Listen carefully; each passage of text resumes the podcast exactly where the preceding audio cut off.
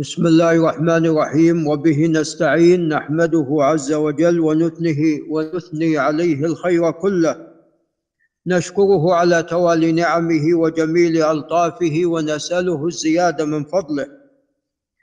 قال الإمام مسلم رحمه الله تعالى في كتابه الصحيح وهذا قد قرأناه بالأمس ولكن لأهميته قال حدثنا أبو بكر بن أبي شيبة وهو العبسي ومحمد بن عبد الله بن نمير وهو الهمداني. قال حدثنا وكيع هو ابن الجراح الرؤاسي. قال عن سفيان هو بن سعيد بن مسروق الثوري. قال عن عبد العزيز بن رفيع.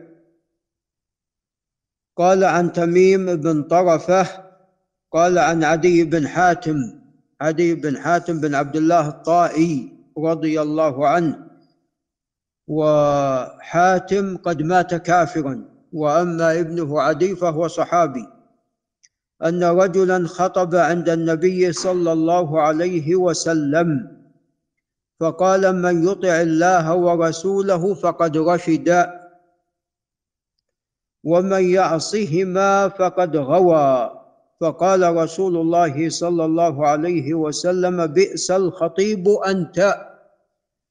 قل ومن يعص الله ورسوله. قال ابن نمير فقد غوي. هذا الشخص أشرك بين الضمير لله عز وجل وبين الضمير لرسوله عليه الصلاة والسلام. وكان عليه أن يفصل بينهما فيقول كما قال رسول الله صلى الله عليه وسلم ومن يعص الله ورسوله. نعم.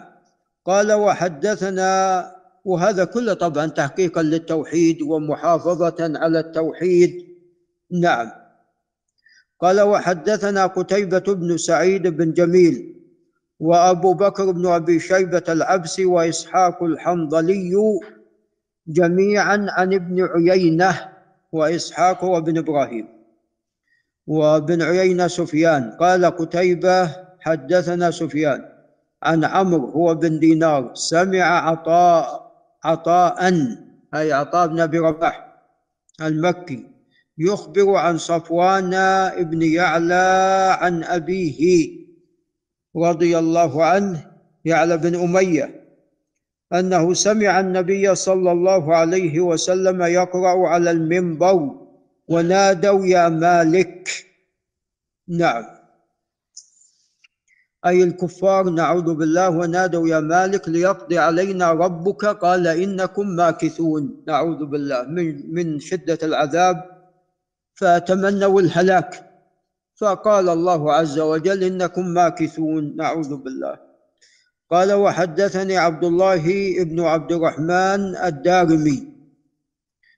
نسبة إلى دارم بطن كبير من تميم. وفي هناك في جهة البصرة وفوقها ينتخون أولاد دارم.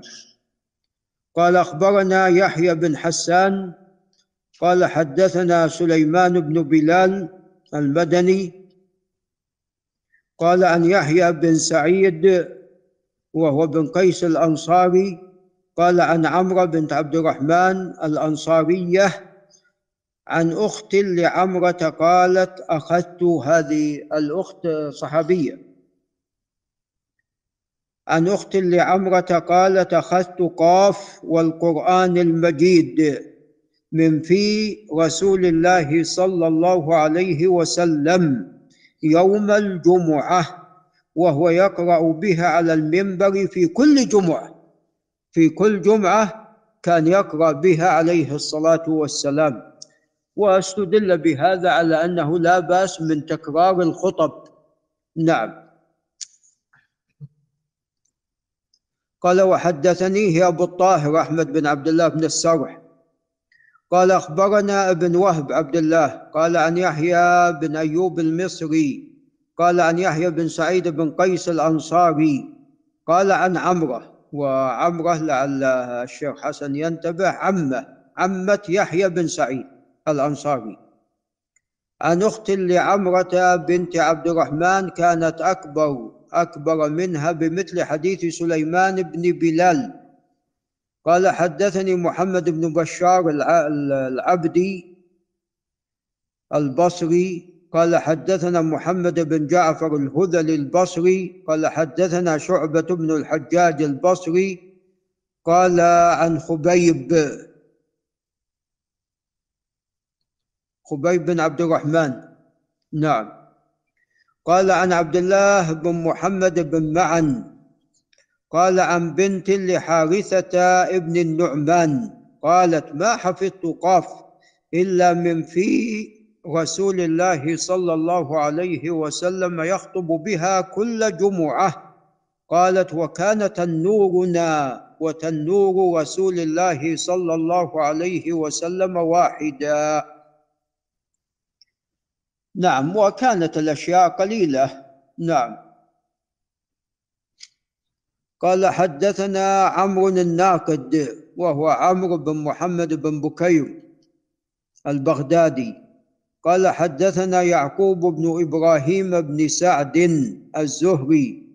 قال حدثنا أبي إبراهيم بن سعد الزهري. قال عن محمد بن إسحاق بن يسار المطلبي صاحب السيرة. قال حدثني عبد الله ابن أبي بكر عبد الله ابن أبي بكر بن محمد بن عمرو بن حزم الانصاري المدني. قال عن يحيى بن عبد الله بن عبد الرحمن بن سعد بن زرارة الأنصاري عن أم هشام بنت حارثة ابن النعمان قالت رضي الله عنها قالت لقد كان تنورنا وتنور رسول الله صلى الله عليه وسلم واحدا سنتين أو سنة وبعض سنة.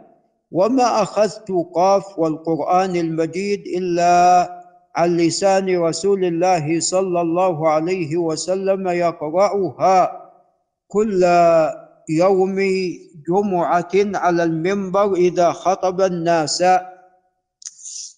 وفيما يظهر أنها كانت تحضر الخطبة.